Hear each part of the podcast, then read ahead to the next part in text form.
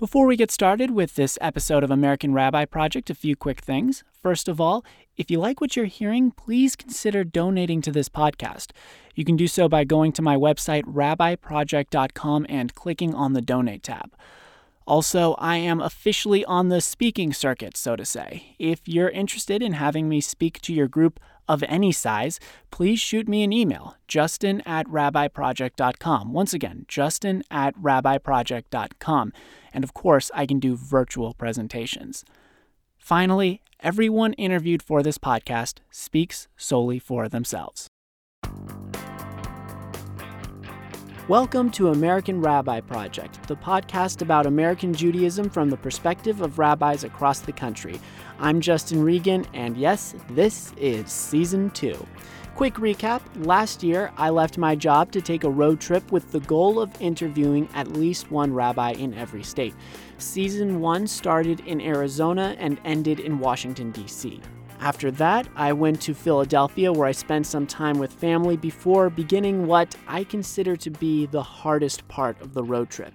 Because for three weeks after Philly, I was not staying with people I knew. I was alone. Not to mention, the first stop on this leg was Charlottesville, Virginia, ground zero of 2017's deadly white supremacist rally. What made things even more difficult were all the tragedies occurring during this time around the country and in my backyard. Not only was there the shooting at the Tree of Life Synagogue in Pittsburgh, which killed 11 worshippers. Shortly after that was the borderline bar shooting in Thousand Oaks, California, where 13 people died, including the shooter. It happened in my hometown, at a bar many of my friends, myself included, had been to in the past.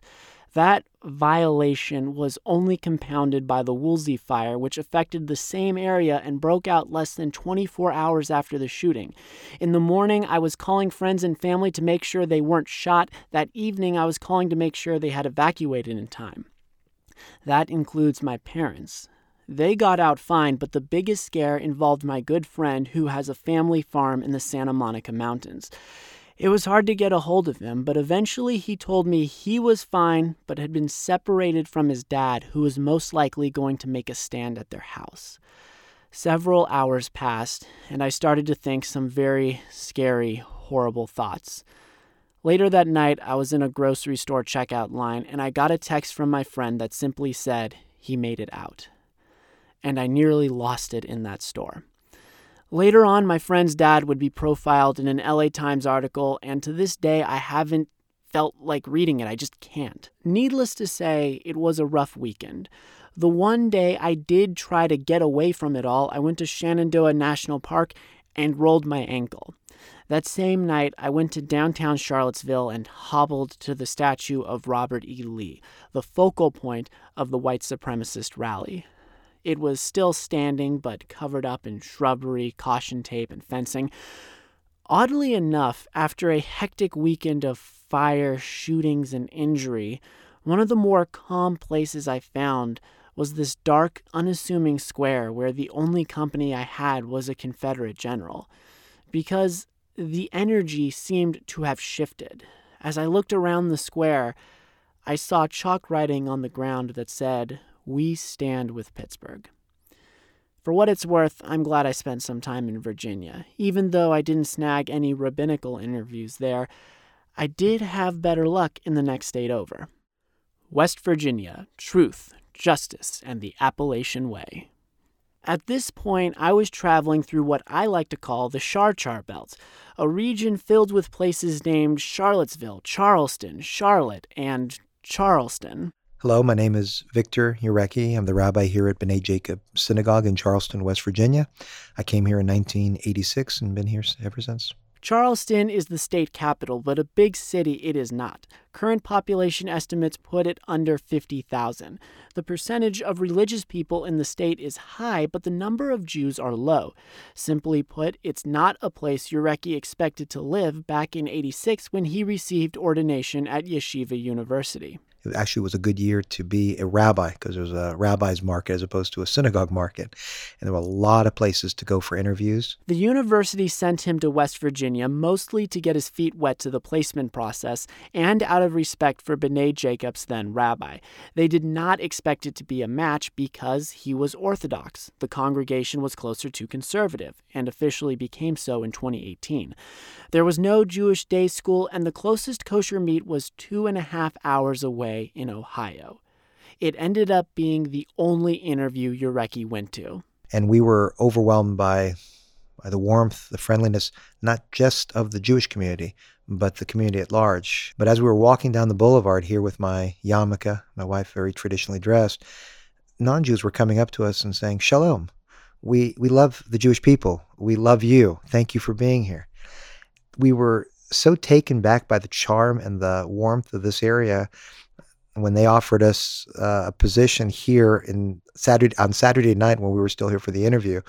We thought about it on the way back and we said, "Yeah, we'll take it." And it's been a love affair ever since. For the original Jewish inhabitants of West Virginia, it was not charm that brought them to Appalachia, but coal. Many people flooded into the state starting in the late 1800s for the booming industry around the so called black diamonds. Plenty of small town congregations and Jewish owned businesses popped up. The early 1960s was the high watermark for B'nai Jacob, which was filled to capacity with more than 400 families. Temple Israel, Charleston's Reform congregation, had about 250. But as their children got educated and became doctors, lawyers, etc., they didn't come back the jobs weren't there necessarily. A lot of people did not want to go back into the family businesses because they realized these were not owning family businesses, but family businesses owning them. So it's a very, very small Jewish population and continues to get smaller and older. Now, many small town congregations are either gone or don't have a full time rabbi. Charleston has the biggest community, but the numbers of families have been cut by more than half since the 60s.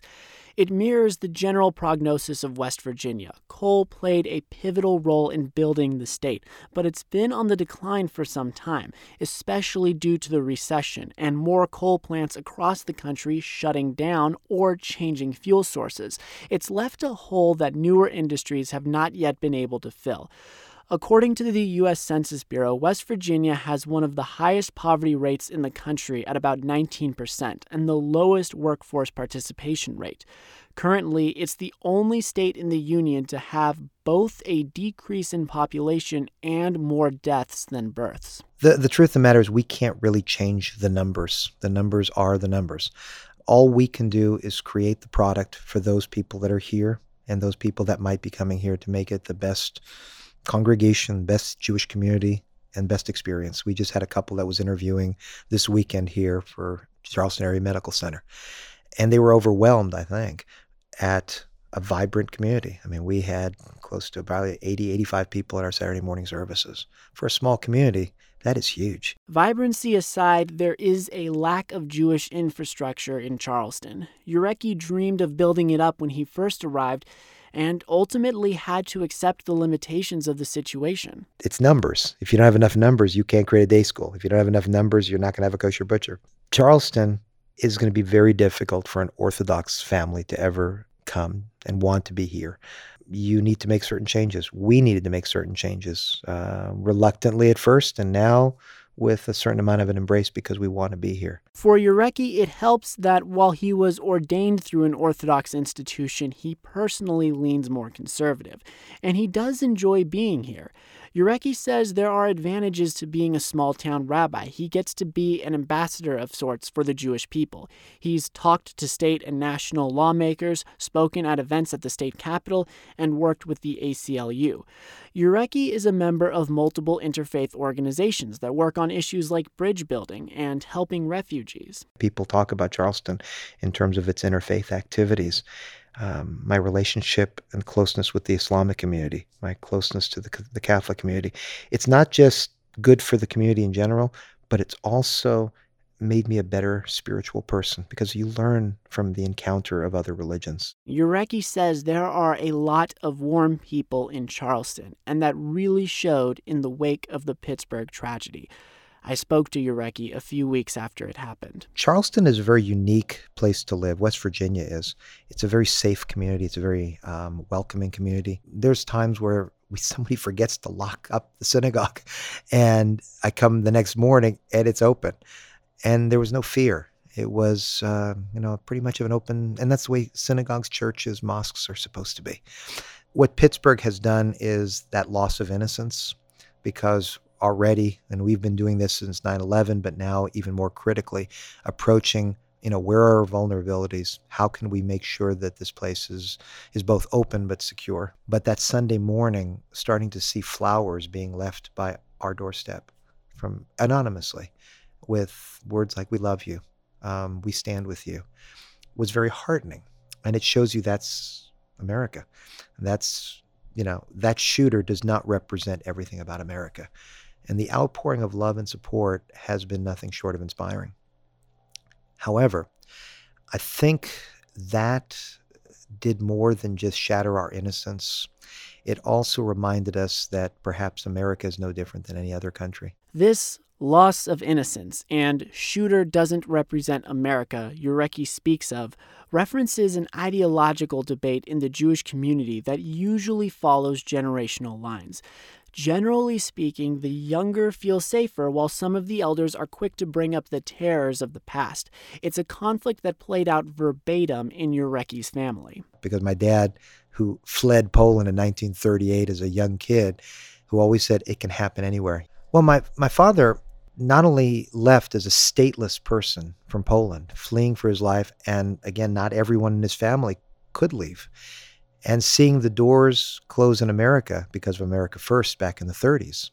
The only place that took his family in, only some of them were was Argentina. And then to be raised in a country where there was Catholics and there were Jews and there was separation. And then also witness a world before the state of Israel was also pretty critical to him, realizing that if we don't have a homeland, we don't have safety. Fast forward to my generation. I grew up in the 60s. I'm growing up in a world where America is accepting. In fact, it's so accepting we we intermarry. It's so accepting that I go to my, children can attend Charleston Catholic, that I can do the valedictorian, the um, commencement address there three times, that my wife teaches there, my daughter teaches there, um, that I'm invited routinely at different churches. Church members come here. America's different, and we also don't see what it's like not having a homeland. In fact, we see a very powerful state of Israel. He says in the wake of Pittsburgh, it's more important than ever to speak out, speak up, and do good. And one of the things that I'm doing here in our area, and I've been talking about that quite a bit, is weaponizing goodness. We need to amplify the good things that are happening in our world, in our country, and locally. So just I'm at Charleston Catholic. I'm taking pictures of those moments and making sure that people on Facebook and Twitter know that that's what's going on in our country. That's what's going on in our city. That, yeah, there is a lot of hatred out there and people use social media to promote hate. We can weaponize goodness. And I think that's the only tool that we have in our toolbox right now. As Urecki previously mentioned, there is at least a perception that America is different. Whether or not that's true is constantly being debated in this podcast, but there are challenges to a welcoming society as well increased chances of assimilation and interreligious marriage. It's a dilemma that gives Urecki mixed emotions. The challenge is, unfortunately, because the non Jewish spouse does not have the spiritual memory, the, the history of the Jewish people, the ideas of being part of a community, a Jewish community, the chances are very good, unfortunately, that they will not raise their children in the Jewish faith.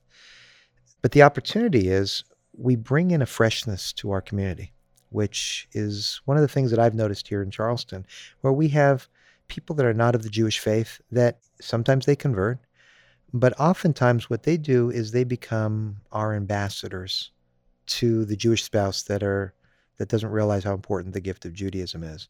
Because if they are starting to come to our synagogue, the non Jewish spouse wants the Jewish spouse to take this thing seriously. Urecki says many rabbis have a chip on their shoulder, that it's up to them to, quote, save Judaism.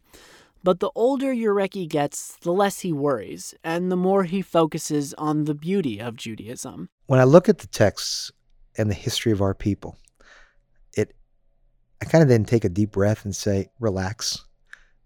Our people have been wanderers. We have a story. We have an adventure. And this is part of the unfolding adventure of the Jewish people. This is actually pretty good adventure right now. I mean, if our biggest challenge is the community around us loves us so much that they're marrying us, that's not a bad challenge. I, will take that over a pogrom. When you see things like Pittsburgh, it gives me pause, but it also reminds me when I saw the days after of the envelopment of the Jewish community here by so many not of the Jewish faith. It reminds me that there's a lot of goodness in this world and we have a homeland. And our bigger challenge is the, the disconnect between the state of Israel and because of some of their policies and the American Jewish experience.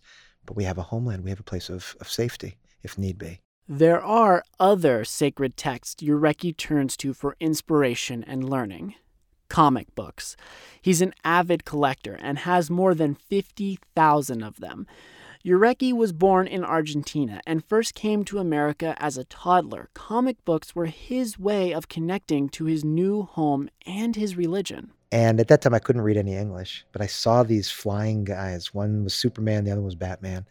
And I ached to read it. For me, it represents being an American. When I started reading about these adventures and then discovering that they were also created by Jews, I learned how to read. I learned about America. I learned about the contributions of the Jewish people to America through comic books. There's a lot of these themes and motifs that the creators brought that shows you not just the Jewish experience, but Jewish messages that were there, like Spider Man, with great power comes great responsibility. But Superman, the idea of a, an immigrant, an alien coming to this country who, disguised as Clark Kent, no one realizes the contributions he's making, the idea of pursuing justice, story of Batman, and all the creators were Jewish. Every creation was Jewish, from Superman, Batman, Spider Man, the Avengers, Justice League, all these characters. There's very few characters that were not created by Jews. And part of it, again, when you go deeper into why, it's because many of them couldn't get into the publishing industry. By coincidence, I happened to interview Urecki shortly after the passing of Stan Lee. Stan Lee taught me to dream. Stan Lee taught me to be creative. Stan Lee taught that you can be different and you can be special. Stan Lee taught you it's okay to be nerd. Uh, he's amazing. I mean, his writing was bombastic and wonderful and really influenced uh, my life in a very non Jewish way, but also in some ways very Jewish way. As you know, Stan Lee was Jewish. His original name was Stanley Martin Lieber but his characters reflected that idea of you know the the person who is different is also something very special and can contribute to the world which is again a very Jew- jewish motif Urecki is a dreamer Despite the challenges of being Jewish in Appalachia, he says he wouldn't trade his pulpit for anywhere else, and he's in the process of preparing for the inevitable. There's plans someday of sharing a building with Charleston's Reform congregation. We're going to eventually have to be together. It, it, won't it won't be any fun to survive as a congregation of 30 families here, 20 families there. Why not put them together now when we have the opportunity to do it? Uh, both congreg- congregations are financially secure for many, many years. Both buildings are good. They're nothing falling apart. And we get along. But we couldn't get across the problem that no one wanted to leave each other's building. and that's the problem. But the other alternative is, you know what? We maybe not be able to do it now, but we can do the things to make the future possible. So Rabbi Blair and myself and my predecessor, the predecessor of Rabbi Blair, Rabbi Cohen, we're doing a lot of programs together. We exchange pulpits. He comes Saturday morning here. I'll be over there Friday night. It's very different. They have a they have music. They use a piano. Um, we don't. When I think of Rabbi Victor Urecki in Charleston, West Virginia, I'm reminded of several of the rabbis I interviewed out west in earlier episodes. Rabbi Dovi Shapiro of Flagstaff, Arizona, also leads a small mountain town congregation, but they recently moved to a bigger synagogue instead of downsizing. Rabbi Sam Spector in Salt Lake City, Utah, holds the pulpit at a merged congregation. But Utah has the highest population growth in the country while West Virginia declines. For every Jewish community that gains a family, there's a loss somewhere else. More often than not, Charleston is that somewhere else. Still, Urecki is hopeful and a bit humorous about the future. I have an article in my office I still have from, I think it's from the New York Times from 1973, that talk about the demise of the Charleston Jewish community in 25 years. So do the math 1973, 25, that's 1998. And I kept it at 1998. I, I did a sermon on it and said, You see, we're still around. But now it's 2018, we're still around. So, you know, rumors of our demise are greatly exaggerated. We'll be around. As I previously mentioned, this leg of the trip was the hardest for me. I was alone and tired of traveling. I was injured and the weather was starting to sour. This was the moment where the project pushed me to keep going. If I was just traveling for fun, West Virginia would have been the beginning of the end. But by now, this project started to mean a lot to me, and I knew since I was already on that side of the country, I might as well take the opportunity to scoop up more interviews. So instead of continuing west, I turned around, tightened my ankle brace, took a deep breath, and left Charleston and headed for Charleston. American Rabbi Project, West Virginia Truth, Justice, and the Appalachian Way was written and produced by me, Justin Regan. If you like what you're hearing, please consider donating to this project. You can find out how at my website, rabbiproject.com. Once again, rabbiproject.com. I would also like to thank Derek Pova for handling the web stuff and taking photos of me in my car that is worthy of an album cover. Also, thanks to Jeremy Crone, Sarit Rathbone, Dylan Abrams, Beth Vanderstoop, and my parents for the assistance. Please feel free to reach out to me by emailing justin at rabbiproject.com. You can also follow the project on Twitter with the handle at Rabbi Project and facebook.com slash rabbiproject. And until next time, shalom and safe driving.